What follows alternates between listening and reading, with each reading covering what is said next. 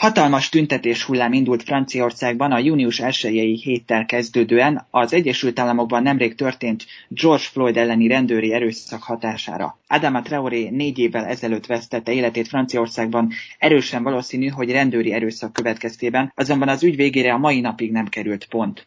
Adama Traoré halála miatt most ismét fellobbantak az indulatok Franciaországban, aki számára igazságot követelnek. Az események folyamányaként néhány napja Christophe Castaner belügyminiszter bejelentette, hogy zéró toleranciát hirdetnék a rendőrségnél bármi nemű antiszemita megnyilvánulással szemben. Körülbelül alig egy órája a francia televízió élőben közvetítette az elhunyt Adama nővérének, Assa Traorének a sajtótájékoztatóját, aki bejelentette, hogy visszautasítja az igazságügyi miniszterrel tervezett találkozót és jogi eljárást követel. Nem sokkal ezután pedig Edward Philip miniszterelnök tartott sajtótájékoztatót, aki többek közt kijelentette, hogy a rasszizmus egy lelki betegség és a gyengeség egy jele. A részletekről pedig Sosester Petronella Franciaország szakértőt kérdezem, akit sok szeretettel köszöntök. Jó napot kívánok! Jó napot kívánok! Azt kérném, hogy mielőtt itt most beszélnénk így a nagyon aktuális eseményekről és arról, hogy ma mi történt, illetve alig egy órája mi történt, azt kérném, hogy mondja el nekünk pontosan, hogy mikor és hogy történt ez az Adama Traori elleni rendőri erőszak.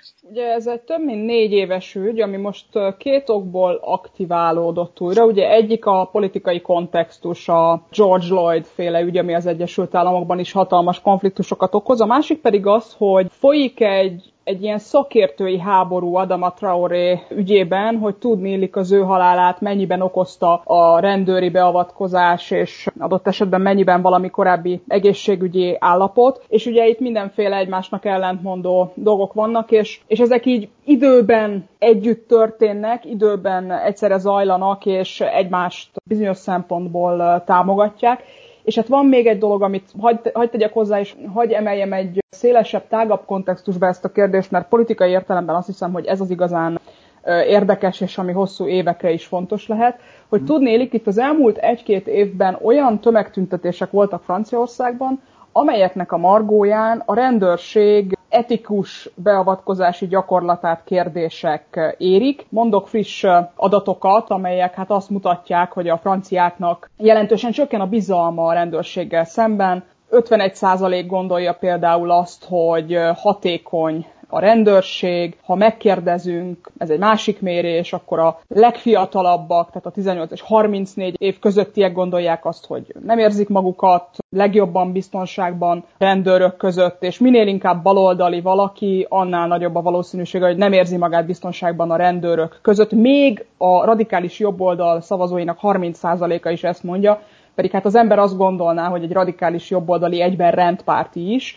de nem, és hát már korábbi adatok is mutattak olyanokat, hogy csak 43% bízik a rendőrségben, tehát, hogy kialakult egyrészt egy ilyen növekvő bizalmatlanság, másrészt elkezdett a rendőrséghez való viszony pártpolitikai alapon bomlani. Tehát minél inkább baloldali valaki, vagy minél inkább vélhetően fiatal, hagyd tegyem hozzá, vélhetően külvárosokban él, annál nagyobb a valószínűsége annak, hogy nem bízik a rendőrségben, és ez összefügg ezzel a rasszizmus kérdéssel. Olyan hírek is voltak, és akkor én is mondok egy frisset, hogy ugye, ha jól emlékszem, 30 rendőr ellen indított a belső elhárítás eljárást, ebből 22 lett bírósági ügy. Tehát ami bűncselekményre utal ilyen rasszizmus témában. Tehát itt nagyon komoly ügyek vannak, és egy nagyon komoly politikai kontextus, ami felerősítve a George Floyd és az Adama Traoré féle ügyjel most nagyon komoly politikai ügyé vált Franciaországban.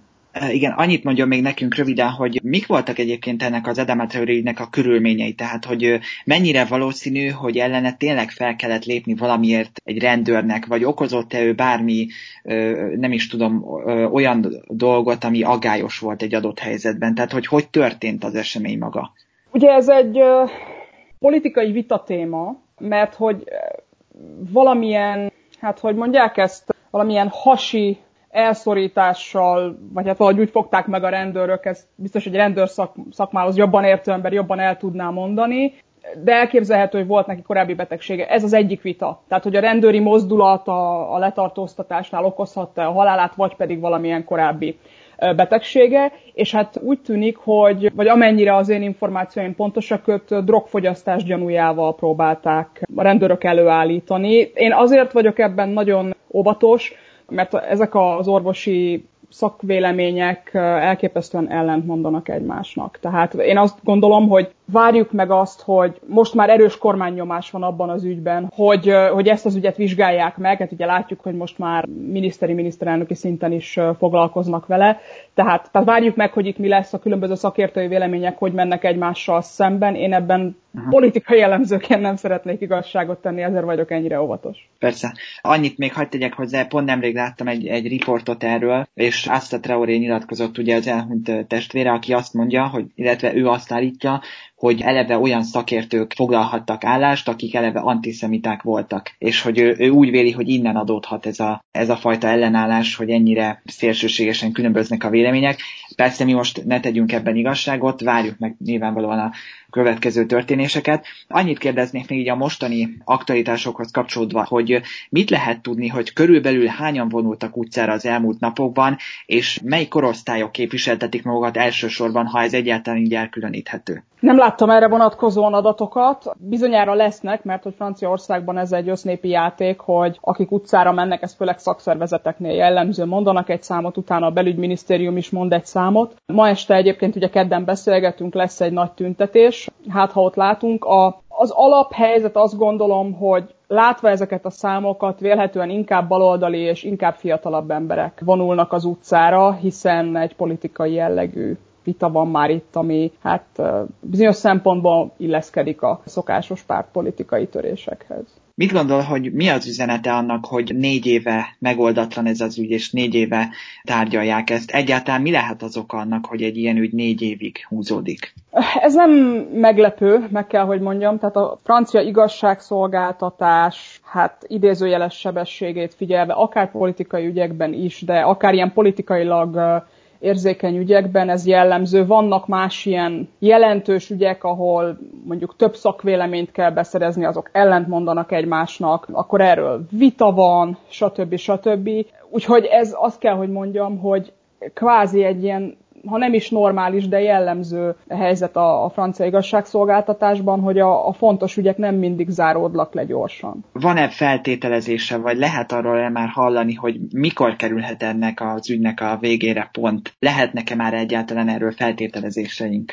Nekem személy szerint, mint politikai elemzőnek nincsenek, ugye ez egy jogi kérdés, de hát látva azt, hogy itt különböző tanúkat, különböző orvosszakértőket újra és újra behívnak, ezek egymásnak ellentmondanak, ez egy nehéz ügy lesz tehát majdnem biztos, hogy ez nem első fokon fog lezáródni. Én akkor se lepődnék meg, hogyha ez mondjuk Strasbourgig menne. Tehát ezek ilyen szempontból nagyon érzékeny dolgok, és még az se biztos, hogy az a politikai klíma, amit most látunk, és mondjuk el még azt is, azt szerintem fontos, hogy például ezt a folytogatós módszert, amiről itt most vita folyik, például a George Floyd ügyben is, ezt a franciák szeretnék betiltani. Tehát, hogy egy csomó olyan politikai, ugye ez is tegnapi hétfői bejelentés, tehát egy csomó olyan változás várható, olyan változás történhet, ami adott esetben, ha tetszik, ha nem hatással lehet a bíróság lelki állapotára, mert hát tudjuk, hogy azért szociológiai értelemben a, a bíró sem független attól, amit láthal, tehát elképzelhető, hogy hogy, hogy még ilyen apróságok is befolyásolhatják a vitát, hogy mi az, amit akkor lehetett, nem lehetett, most hogy lehet elfogadható-e. Úgyhogy ez egy érdekes és akár hosszú vita is lehet. Azt hiszem, hogy mi is még visszatérünk majd erre a kérdésre, mert ugye most június 9-én fél kettőkor beszélünk, és most is gyakorlatilag egy órája történt a miniszterelnöki bejelentés, tehát még nagyon az események középpontjában vagyunk, ha úgy tetszik. Emlegette itt az előbb Strasbourgot, és akkor azt javaslom, hogy még röviden térjünk el Strasbourgra, bár más szempontból, most itt az önkormányzati választások szempontjából röviden. Ugyanis Franciaországban hamarosan itt van a második fordulója ezeknek a választásoknak. Ha jól emlékszem, június 28-ára tűzték ki a második forduló időpontját, és hát Strasbourgban egy nagyon meglepő fordulatot láthattunk, méghozzá azt, hogy a a zöldek egy nagyon erős fölényt szereztek az első fordulóban, és hát sokan azt remélték, hogy majd a szocialistákkal összefognak, és onnantól kezdve gyakorlatilag szinte evidensnek lehetett volna venni, hogy a közös lista majd meghozza számukra a győzelmet. Azonban mégsem ez történt, hanem a, a listák leadásának napján jelentették be, hogy nem sikerült a szövetség, és egy nagy fordulat történt. Mondaná nekünk néhány szót a, erről a fordulatról, és hogy ez mennyire megszokott Franciaországban. Ugye egy teljesen új helyzet van a francia politikában, korábban, mert a két hagyományos nagy párt, a szocialista párt és a republikánus párt meggyengült. Ugye Strasbourgban is látszódik egyébként, hogy milyen szépen szerepeltek a zöldek, és mennyivel erősebbnek tűnnek, mint a szocialisták, akikkel ugye nem tudtak megegyezni, és egy elég csúnya üzengetés indult a sajtóban elsősorban a szocialisták részéről, hogy mennyire kompromisszumképtelenek a zöldek, akik zárójel a kommunistákkal indulnak. Ugye együtt, és hát nem akarták itt a, ugye ezt mondták a szocialisták a Covid helyzethez igazítani a programjukat. A zöldek szerint meg itt ugye a különböző szocialista ambíciók az okai a történet megakadásának. Nagyon érdekes, hogy a, az Ammás, tehát a Macron párt és a republikánusok, hát egy pár percen belül bejelentették, hogy hát akkor ők viszont fuzionálnak, és ezzel azért jelentősen megnövelték az esélyeiket a második fordulóra. Az, hogy mennyire jellemző. Ugye itt azt mondanám, hogy egy kvázi élethalál harc folyik a régi pártok meg az új pártok között. Ugye az Amás, mint új párt igyekszik mindkét oldalról kooptálni jelölteket, listákat, kicsit hát odarakni saját magát, hogy javítgassa a saját egyébként nem túl jó eredményeit, de hát hasonló érdekességek történtek például Lyonban. Ugye az is egy nagyon érdekes hely, ott Gerard Colomb volt belügyminiszter, tudott egyfajta szövetséget kötni a republikánusokkal. Jellemzőbb a, a politikailag kényes helyeken az ammásnak inkább a jobb oldallal valamiféle együttműködése, de ez a, a szavazói bázisok hasonlóságából vagy közelségéből adódik. Ugye talán mi is sokat beszéltünk erről, hogy azért az ammás erősen jobbra tolódott az elmúlt három évben, uh-huh. és ez egy, ez egy kihívás Hagyj tegyek hozzá, néztem a zöldek, hát kvázi polgármester jelöltjének, vagy listavezetőjének a sajtótájékoztatóját, Jean Darsegian, aki azt mondta, hogy ő ezt egy opportunista cselekedetnek tartja, ami itt Strasbourgban történt a, az Ammás és ugye a republikánusok között. Ugye volt egy, volt egy félmondat valamelyik nyilatkozatban, ami azt mondta, hogy opportunizmus és hogy ilyen rugalmatlanság, ugye ezzel vádolták egymást. De azt gondolom, hogy arról lehet szó, hogy ugye a szocialisták mindig is pragmatikusabbak ideológiai értelemben. Tehát sokkal könnyebben engedik be az ideológiájukba az ilyen hát hatalmi kérdéseket. Nyilván a személyes ambíciók azok fontosak, hiszen amikor az ember mondjuk fölad egy polgármesterséget, akkor akar keresni egy másik pozíciót magának. Ez történhetett Trotman esetében. A zöldek és a kommunisták pedig ugye sokkal inkább egy, egy ideális világ megépítésében gondolkodnak, és az ilyen típusú ideológiákba kevésbé fér bele a hatalmi pragmatizmus, bár persze ott van. Én ezeket a, a nyilatkozatokat, megmondom őszintén, nagyon óvatosan kezelem. Itt nyilvánvalóan pozíciókról és döntési pozíciókról és erőforrásokról van szó, aki a polgármester, aki itt ott az elnök, az tud bizonyos kérdésekben dönteni, és teljesen nyilvánvaló, hogy a zöldek listavezetője is pozíciót szeretne magának, hiszen az egész választás erről szól, és a szocialistáké is. Tehát itt mindenben meg kellett volna egyezni, és mivel nem tudtak mindenben megegyezni, ezért semmiben nem tudtak megegyezni. Ez azért, és akkor ezt is hagy emeljem így a végére egy magasabb kontextusba, ez azért nagyon izgalmas, mert ahhoz, hogy a baloldal 2022-re koalíciót tudjon építeni, és adott esetben fel tudjon lépni az ammás, republikánusok és mások ellen azzal az erővel, hogy esetleg ők megnyerhetik az elnökséget, ilyen típusú tárgyalásokat kell majd folytatni. Személyi és program alapú tárgyalásokat, hiszen találni kell egy elnökjelöltet, aki a jelenlegi támogatottsági adatok alapján akár zöld is lehet, és találni kell egy olyan programot, ami a kommunistáktól a szocialistákig, a pragmatikusokig, hát mindenkinek megfelel.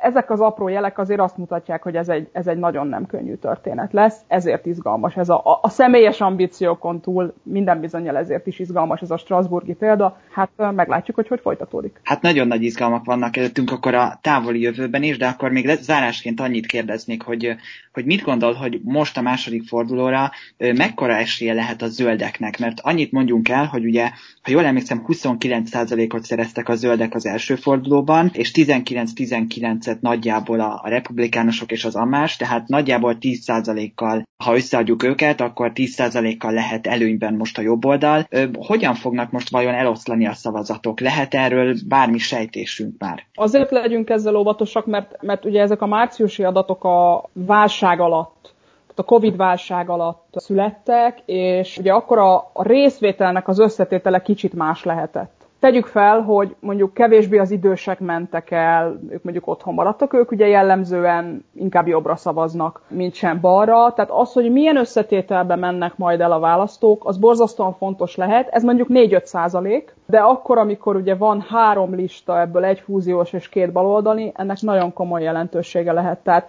nem érdemes most még találgatni, és a márciusiból sem feltétlenül kiindulni, de a, az, hogy ki megy el szavazni, az, az kulcsfontosságú lehet, főleg ebben a helyzetben. Mit gondol egyébként, hogy lehet harmadik forduló? Elképzelhető lesz harmadik forduló majd? Hát ugye a harmadik forduló mindig a polgármester választás, ezt talán mondjuk el akkor így röviden, hogy uh-huh. ez egy listás választás, ahol megválasztják a városi küldötteket, önkormányzati képviselőket, és akkor utána jön a polgármester választás, Hát az egy, az egy tisztességes harmadik forduló, hogyha ott koalíciós tárgyalásokra kerül sor, de én azt gondolom, hogy ez a, az, az, az ammás és a republikánus lista fúziójával ez, ez talán eldőlt, tehát vagy ők képesek lesznek, ők meg tudtak egyezni program és személyi kérdésekben is, és akkor ők tudnak együtt kormányozni, vagy pedig a zöldek és a szocialisták, ha valahogy az a két lista kivarázsolja magának a megfelelő mennyiségű mandátumot, akkor elkezdenek egy újabb tárgyalási fordulót, és akkor még egy dolog ahhoz, hogy miért nem érdemes találgatni, de mhm. azért, amikor két lista elkezd így üzengetni egymásnak, és két politikus elkezd a sajtóban üzengetni, hogy te opportunista vagy, te pedig nem tudom én pozíciókra mész, te meg